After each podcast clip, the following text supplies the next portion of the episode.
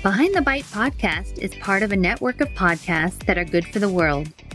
Check out podcasts like The Full of Shit Podcast, After the First Marriage Podcast, and Eating Recovery Academy over at practiceofthepractice.com/network.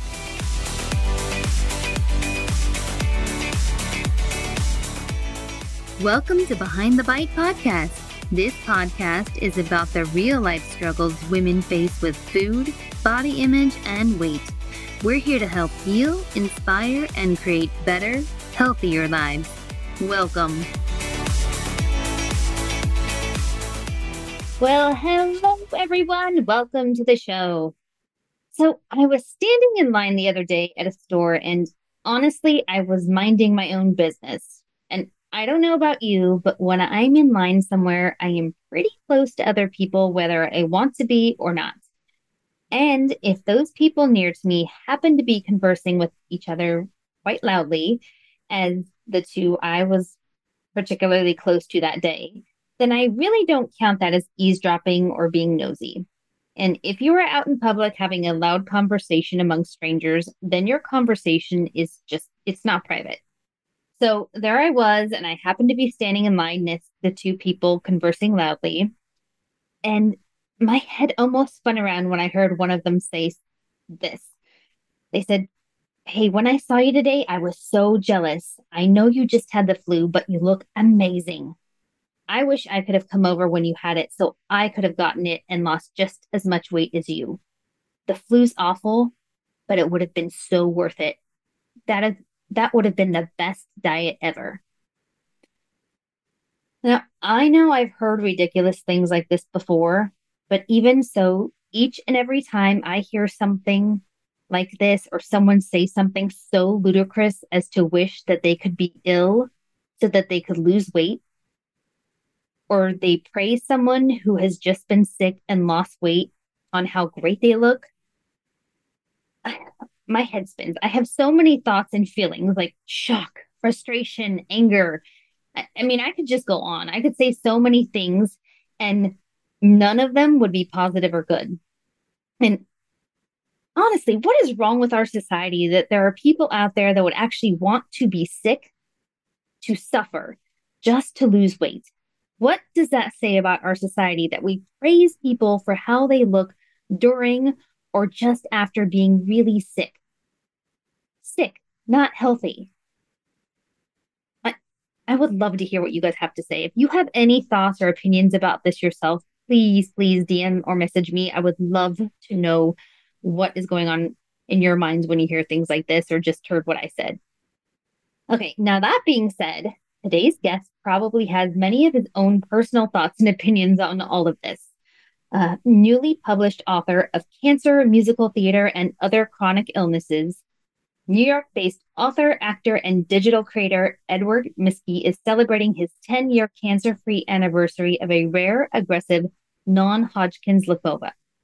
He is here to share his personal story about his struggles with body image, Ed, and surviving cancer. Well, Edward, welcome to the show. Really excited to have you here. Thank you so much for having me. So you have quite a story, and I know you said you're an open book. So, you know, most of the listeners here obviously are going to relate to you for, you know, the eating disorder part of your life. And I'm just wondering, would you, you know, be willing and open to talking about that part of your life and how, you know, you got, I guess, started with your issues with food and body image and all that? Yeah, absolutely. I mean, how did you get started on your eating disorder? Well, where did, you know, people ask me that. They're like, how did that happen? I was born in America. And that alone, right? that was number one. Also, my family is Italian, and there tends to be a lot of really juxtaposed ideas of how much food you should be eating and what you should look like as a result. You know, it's always like, eat. And then it's like, oh, but you're getting fat. So like, that was a lot of the narrative as a kid, which is confusing. My grandfather, my mom's dad, was also in the military. So, you know, it didn't matter how in shape we were never in shape. You know, I played sports throughout my whole life, and I just thought that I was a bowling ball the whole time. You know, and I look back at photos of me in like later in high school and the early years here in New York, and I just thought I was like repulsive and should have been a size 28 waist, even though I'm 6'4" and all rib cage. And I look at those photos, I'm like, you look ill. Like, it's not okay. It's not good.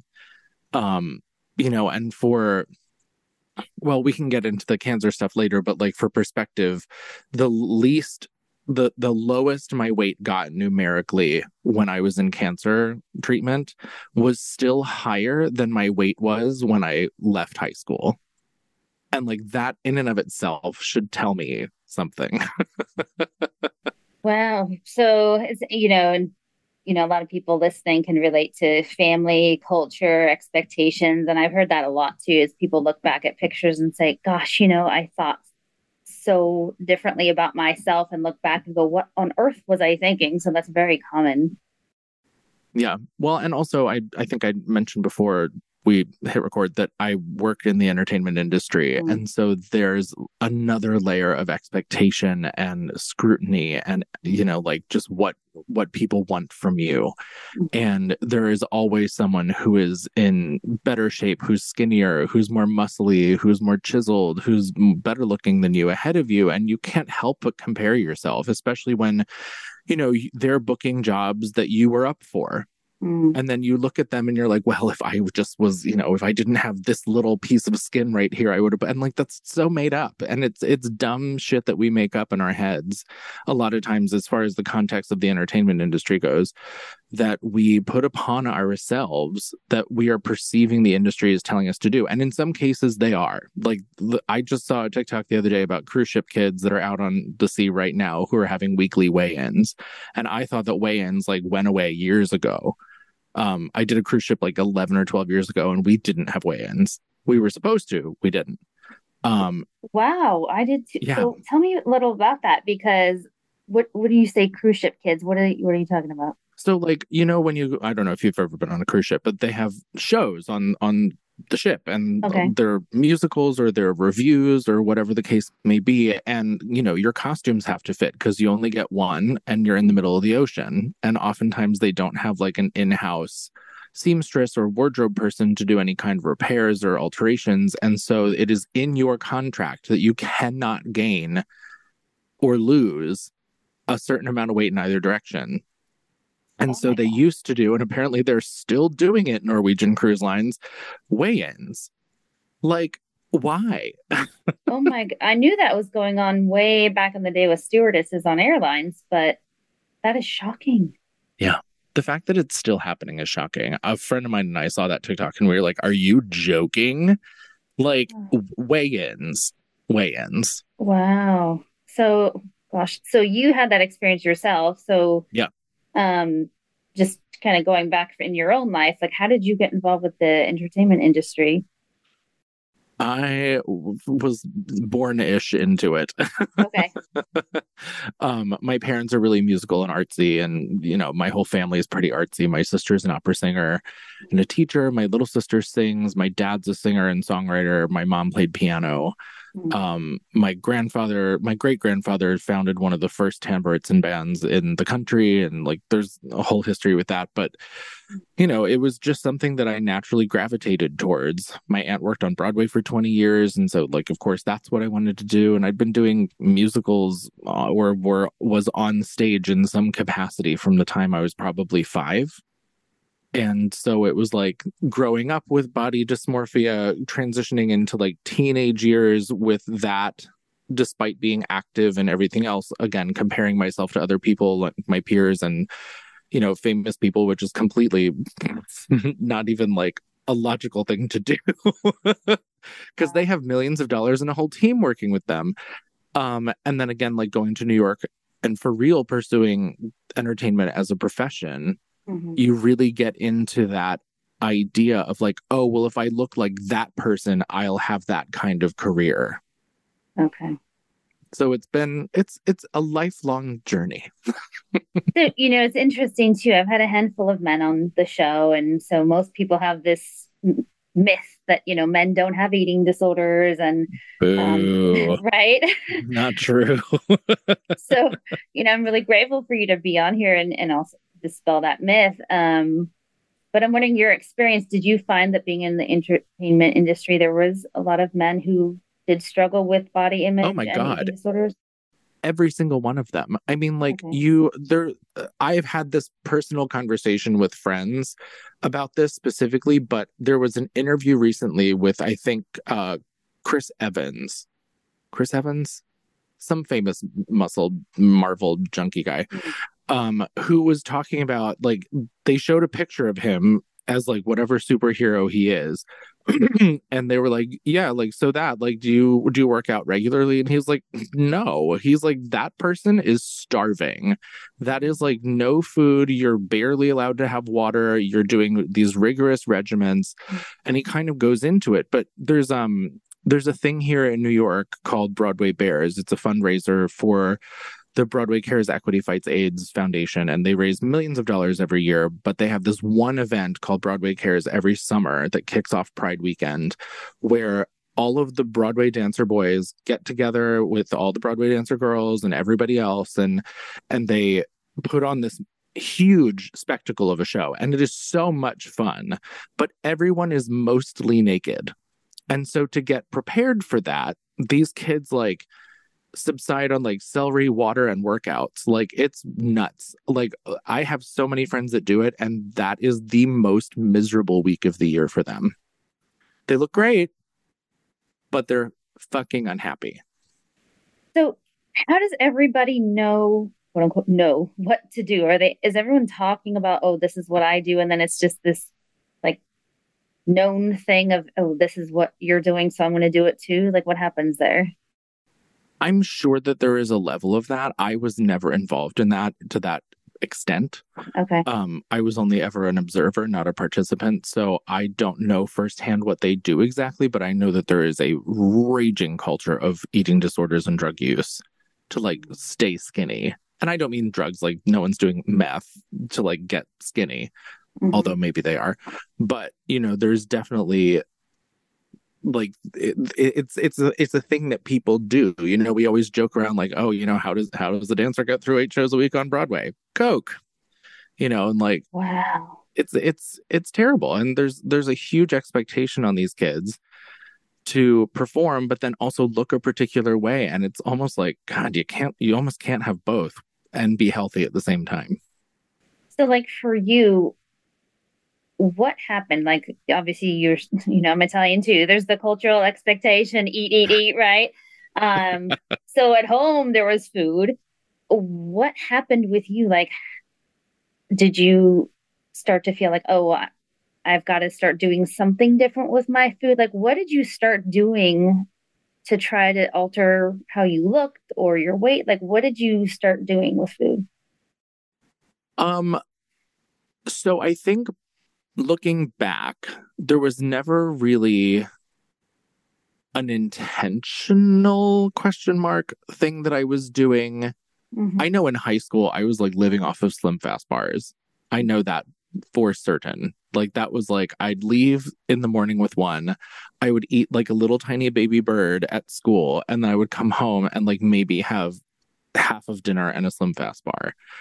And, like, that was me during formative years where I'm growing and, like, should have been eating like a truck. But I was so afraid of being heavy that, like, I was 16 and living off of Slim Fast. Like, so do you remember where that came from? Like, no, well, I mean, like, we were, you mean, like, culturally where it came from, or for me personally where it came from? Like, either, like, knowing, well, thinking back to you, like, okay, this is what I'm going to do, or, like, why you started to do that. Both of my parents worked, and me and both of my sisters were in a ton of extracurricular activities. Okay. So the whole grab and go breakfast, meal on the go kind of thing worked for us because we were never around. And so, like, being able to grab a Slim Fast bar or 2 or 3 and throw it in my backpack and just go to school and be there all day for school and then basketball and then band and then choir and get home at 9 o'clock and still have to do homework. And, like, we were running ourselves. Wow. We were very active kids, but you know, like that just became part of our day to day. And I don't think I would have identified it as an eating disorder at the time. Mm-hmm. I had a friend who was like hospitalized and sent to like a thing for an eating disorder. And I looked at that and I was like, well, that's not me. So that's not what I'm doing. You know, mm-hmm. I'll still have a burger, but like then I won't eat for a day and a half. And it was just like because I was trying to be careful, like with my school uniform that I'd fit into it. You know, Catholic school on top of all that. So that comes with its own, you know. But yeah, I don't think there was anything I ever intentionally did, at least back then. Food's a rocky road, right? Like I want to eat it all the time, all day long. And I could absolutely go in either direction where it's compulsive binge eating and or starvation central, you know, and there was certainly, you know, the late teen, early 20 years where I just moved to the city, to New York, like I couldn't afford food. And so it was like the food I had in my apartment was it. And so like once that was gone, it was like, okay, well, when do I get paid next? And so like that kind of subconsciously fed the eating disorder without really knowing it, I think. Okay. And I think that's common. A lot of people don't really know that they are disordered in their eating or have an eating disorder. I think it's looking back and thinking, oh, like if I had known then, or if I'd had the knowledge, right? Like, oh, that's fucked up. But to your point of like, even saying like, oh, I would eat a burger and not even realizing like, why wasn't I eating for a day and a half after? Like having that knowledge and awareness, like that's why I do the podcast is to say like, hey, anybody who's doing that, like that's disordered. Right. Like, seek help. Yes. Like what's going on there, right? But nobody was talking about it probably back then about like, that's something that you need to eat consistently throughout the day, especially if you like with you're an active kid. Like what was going on there? Yeah. It's such, I mean, it layers upon layers. It was like family culture. It was entertainment industry culture because I was performing back then too. And so like, you know, being a smart, intuitive kid, it was like, oh, well, if I look like this, then maybe one day, you know, so going down that path. Yeah. And then like my late 20s, I swung in the opposite direction. What do you mean? Like for anyone listening going, what does that mean? Oh, I mean, like, so there was like the pocket of time with cancer and that added a whole nother layer because I like whittled myself down. Well, not chemo whittled me down to nothing. Yeah. And then coming out of that, I had a nutritionist that told me I could eat this. I couldn't eat that. I could eat this. And because of like immune system stuff and just safety with food. And then once that was kind of over and it was like, oh, cancer's gone. You can celebrate now. Like, she celebrated. Like I was drunk all the time, like alcohol equals food. And so anytime I was drinking, I was eating. And then like, I think it was in one summer, I put on like 50 pounds, which is real hard to do. Like I'm an overachiever.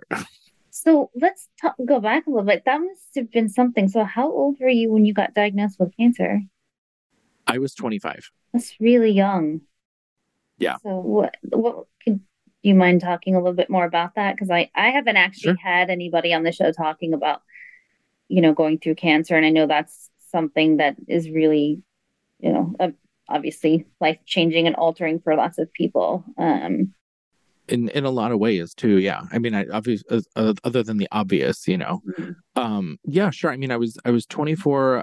I was doing a production of Hairspray. I was about to do another production of Hairspray. And found a little lump under my arm, you know, like textbook Lifetime movie, and like let it go. It was misdiagnosed. I went and did the other production of Hairspray. And when I came back from that, the little lump under my arm had turned into like a grapefruit under my arm. There are pictures. It's ugly. It was like my third boob, I always would say. And so like, going into that, you know, I came back and I had a biopsy and like a week later I was in chemo. Wow. And that really, you know, at that point at 25, looking back, of course, you know, I was in the best shape of my life. I looked great, you know, hot and 25. And, you know, going into the hospital and just having that completely ironed out was like, really screws with you, because that literally is taking how you look and getting rid of it.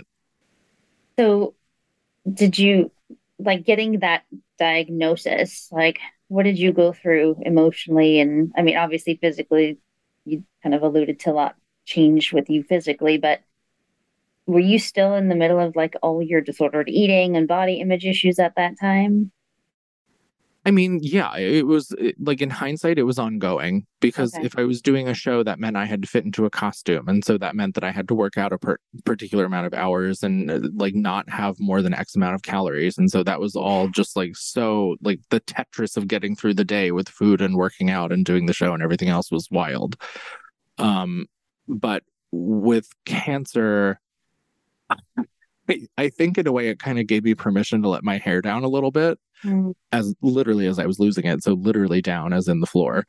But like I would order Chinese food, or I would eat a whole pizza, or I had KFC for the first time ever in my life when I was in chemo, because I was like, who fucking cares? I'm going to have KFC. I'm not going to die without having KFC. And I would order it and I'd have a whole bucket. And I would just sit there and eat everything because I could, because it was like, this doesn't matter. It doesn't matter. And in the end, that ended up kind of serving me for two reasons. One, it gave me more body mass to like have strength and to like fight through what I needed to fight through. But then it also kind of like, you know, on the other side of that was like, okay, you can stop like eating like your life depends on it now. And like be smart about it. You know, and it just, it was a weird time. Food in that context was very strange. Like, there's just certain things you shouldn't have, like, you know, $100 worth of sushi, but I certainly bought it and I ate it and I threw up twice while I was eating it and I kept going because it was $100. So do you think food became more like you turned to it for emotional comfort at that point? Oh, absolutely. Okay. So why do you think you didn't eat like that before your cancer? I was terrified. Okay. I was terrified. You know, I gave up. Well, I didn't really give up. I don't want to say I gave up my life, but I left Pennsylvania and my family and everything else to come to New York to do theater and to be a performer. Okay. So for me to like lose like any part of the way that I looked was like, don't do that. Like, you know, you don't want casting to look at you a particular way. Like you want to get typed in, you want to get hired. Like, and so it was just this really scary, like, you know, and on top of that, and this is a much longer conversation for another time, like there's rampant homophobia in the industry. And so like, as far as casting is concerned, so not only did I have to be like skinny and pretty, but I also had to be straight and like figure out a way to be passable as straight. And I took classes. I spent money on classes on how to do that. So, wow. So I'm curious too, like how, was there discussion about how you looked in casting? Like, oh, you need to look a certain way? Yeah. Or were people making comments about how you looked or needing to do things to change the way you look? Yeah. I had a couple casting people tell me I was too big for a role. And that was both weight and height. I'm 6'4", so, you know, like that's, you know, people are like, you're enormous. And I didn't really fit anywhere because like most of the roles that I was quote unquote right for were like men in their 40s, but I was 22. And so I didn't fit with the dancers either because I wasn't a dancer. And I say this, but they have it so much worse. So much worse. So were you talking to other people to figure out like what to do, or did you try to just figure it out on your own and make your own like Ed rules? Like, I definitely made my own Ed rules. Okay. I think I was afraid to talk to other people because it would have meant like weakness or fear or like I didn't fit in or something along those lines. Okay. And, you know, I know from my own experience in talking to others, like once something kind of quote unquote works, you get the positive comments and positive feedback and it feels very like good. And it's like, just, oh, I figured it out. Yeah. I don't know if you had that experience and it felt like validating and it kind of like, oh, I'm just going to keep doing this. I mean, so I have two answers for this. One is that I always knew when I looked my best / skinniest when I was getting called back for things. And so it was like, oh, people want me. I'm skinny now. I need to get skinnier. But then on the other side of that, which is even more fucked up, when I was recovering from cancer, I ran into an old acting coach on the train who I had like discreetly told low key what was going on. And he said to me, I was like, hey, I just found out that my cancer is probably gone. And he goes, oh, how are you ever going to get men to sleep with you now? And I was like, what? And for those who didn't know what was going on, I never in my entire life received more compliments on the way that I looked than I did when I was fresh out of the hospital. Like, my hair grew back, my beard was coming in, and everyone was like, you look amazing. I'm like, thanks, I was just dying for the last year. So it was like, if that is, and I always think about that, and I try to say that as many times as I can in every form I possibly can, because by beauty standards, if you look at those photos of me, I look like a movie star, but I was literally dying and had nothing on me. Like, we're talking like we're 100 to 150 days past my stem cell transplant, where they literally kill your whole body and then put your shit back in to like make you regenerate. And it was a mess and it was ugly.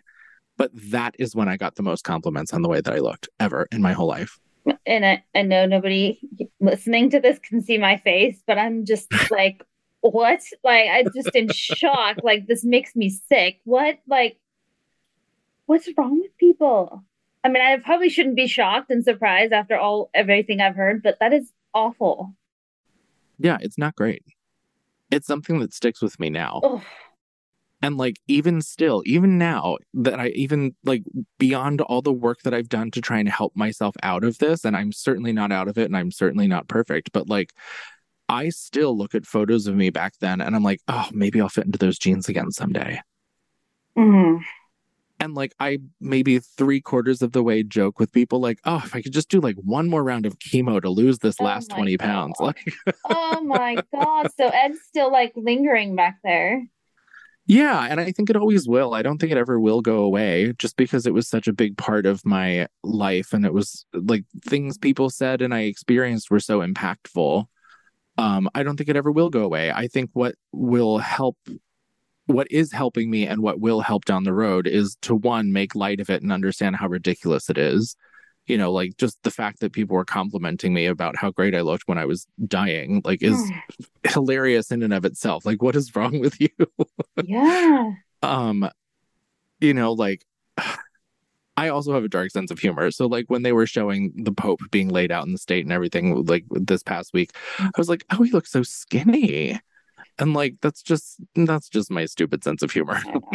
But like, relatable, because that's what I looked like. And people were like, you look hot. But that speaks volumes, you know? It's like, that's exactly the point, is like, people give these compliments and people get that hit of dopamine, which is pleasure, you know, when they're getting those compliments, when they're at their most ill or they're doing the most eating disordered behavior. And that's what keeps it perpetuating and going. And they're thinking, I got to get back to that. I got to keep doing this. It's so validating. And I often hear that, like I said before, it's like, that's what oftentimes starts the eating disorder getting rampant, is like, oh, I'm dieting, I'm working so hard, and people are saying such great positive things, I'm getting attention. It's quote unquote working. And when the compliments stop, or you're not getting as much attention, it's like, oh, and I'm doing wrong, I got to get back to that. Right. And that makes me so sad to hear these things, right? It's like, for you saying like, I don't think that'll ever go away. You know, part of why I do this podcast, you know, is because I was there myself and I never thought it would go away. I was like, nope, never. Ed's going to be here forever. And I want to just promote, you know, for people to break that myth that it doesn't ever go away. Ed does go away eventually, you know, so if I could instill that in you, like, it will, hopefully, right? It doesn't feel like Ed will ever go away, because it is so impactful. It feels so good. It had such an impact for you, right? And I get that. It feels like, well, how could I ever not feel that way? How could I ever not believe whatever I was told? I get that. It does have huge Yeah. Well, and I think certainly elements of like social media reinforce all of that too, you know, because people are manipulating themselves with filters or different ways of like moving their body around or like angles and lighting. And it's like, no one looks like that in person. Like I worked in the fashion industry for like 4 seconds and those models look absolutely nothing like that with makeup on. In fact, most of them are like kind of not pretty when they're not completely done up. And it's all a lie. Mm-hmm. All of it. Like... Listen, people, listen to him. It's all a lie. When you pull back the curtain, it's all a lie. It's the Wizard of Oz. Like, pay no attention to the man behind the curtain.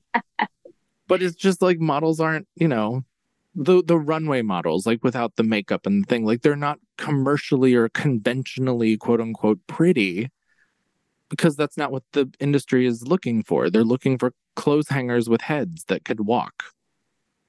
And yes.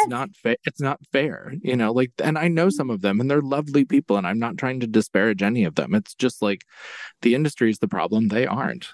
Right. I don't know if people know the history behind supermodels. Like literally that's how it started. Clothes, you know, they used to put the clothes on, you know, hangers going down a runway, but they kind of started to get bunched up. So they said, find me people that look as close to hangers as possible.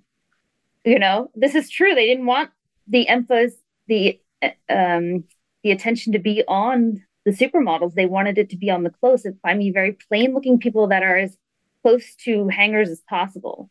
That's how supermodels became to be known as, like, you know, find me the thinnest people possible. But right, like the thinnest, most uninteresting, whatever. And then it morphed into its own kind of whole different thing. Right. So when you said that, it's true, like you said, clothes hangers. Yeah, with a head that can walk. You know, a lot of people don't know that. They don't know the history behind it and why a lot of supermodels are tall and thin, just like that. The standard, I mean, it's very toxic. And the fact that we have a standard of beauty in the first place is like, even that phrase, standard of beauty, is just so gross. Like, who came up with that? Right. I mean, you know, beauty comes in all shapes, sizes, forms. Totally. You know? I always joke, like, can we go back to the days when, like, being heavy meant that, like, you had money to feed yourself and you didn't have to do manual labor? And it meant that you had your shit together and that was appealing. Like, can we go back to that? Because, like, I'm prime real estate. Like, let's go back to those days. You bring up a good point. When you're actually giving yourself, your body, what it needs to stay alive, to function, right? It's not going to look like it's dying. Your body, when it's dying and not healthy, really, that's a problem. When people are giving you compliments saying you look great when you're literally on death's door, that's very scary to me. Yeah, it was alarming. And like still to this day, you know, 10 years out from being told I was cancer-free, like that's the one thing that sticks with me the most is like that's the thing that happened. It blows my mind. Like, so you have to laugh at it. Like as fucked up as it is, like you have to laugh at it because it's not you. It's nothing you did. Mm-hmm. It's just the way that the world as a whole perceives beauty and thinness and all kinds of shit. And like I could just go on and on about body positivity all day, and like, you know, there's toxicity within that community as well, but for the most part I get it, and like I want to support it because my weight fluctuates. I go from, you know, the same 50-pound bracket up and down all the time, and so it's just kind of like becoming accustomed to the way that you look and being okay with it. So where would you say you're at now with your health? I mean, in terms of your cancer, in terms of your body image, in terms of your relationship with food, like how are things now for you? Well, I mean, cancer's gone, so it's like not even, I mean, it's been gone for 10 years. It's not even really a conversation, but there's a lot of like, I would say PTSD stuff that kind of sticks with you. Like if I have pain somewhere that lasts a little bit too long, I will go on a full downward spiral that there's some kind of tumor growing in me that I can't see, which doesn't happen often. I actually just had that happen in the last 2 weeks, and that's the first time it's happened in years. So like it gets better. So you know, obviously you had this whole trajectory of things. You sound like you're in a much like more stable place emotionally, physically, everything. And thank goodness in terms of 10 years out with the cancer, that's awesome. Do you have any, like, if anyone listening can like reap some wisdom from you, do you have any final words for anybody that's listening? Do I have wisdom? That feels like a loaded question. Do I have wisdom?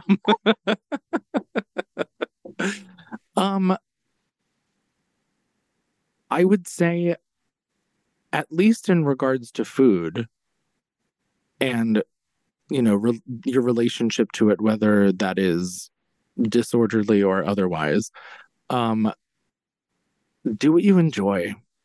Mm. Like, do what makes you happy, because in the end, it doesn't matter. Like, as long as you're healthy, the rest of it doesn't matter. You know, like, as what we've gone through the last couple of years, like what I've gone through in the last 10 years, like, if you don't have your health, you have nothing. Mm-hmm. So whatever you can do to get yourself to a happy place, if that affects the way that you look, learn to love it. Because if you looking any other particular way means that you are less healthy and you are suffering in that way, then it's not worth it. Cut it out. Cut it down. Good. Now, you shared with me, you've written a book. Is this correct? Yes, I did. Okay. So if anyone wants to read it, know more about you and your story, how can they find you and read your book? Sure. I will give you a little visual here, if that's okay. Sure. It's called Cancer Musical Theater and Other Chronic Illnesses. You can't see it because my stupid ring light. There we go. Cancer Musical Theater and Other Chronic Illnesses. It's on Barnes and Noble, Amazon. If you're in Canada, it's on Indigo. If you're in Australia, it's in Booktopia. It's everywhere. It's on like 30 different retailers. And this is kind of like my digital book tour. But yeah, I mean, I'm really proud of it. It's my 10-year cancer anniversary survivorship celebration not swan song. That means I'm dying, but like, you know, thing that I'm proud of that I'm getting behind fully right now. And it's a funny read. I try to describe it as like a fantasy nonfiction, dark comedy, musical theater based, funny as cancer can be, autobiographical adjacent piece. Awesome. All right. It's its own genre right now. Well, that's fantastic. You know, so if anyone's listening, I'm going to put all of the links and everything in the show notes, if you're okay with that. Yeah, please. I really appreciate you sharing your story and being here. I love people, and like I said before we recorded, being real and being open and willing to share what they've been through. So thank you so much. Thank you. Anytime.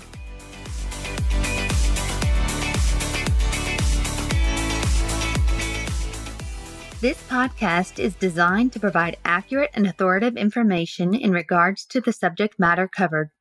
It is given with the understanding that neither the host, the publisher, or the guest are rendering legal, accounting, clinical, or any other professional information. If you want a professional, you should find one.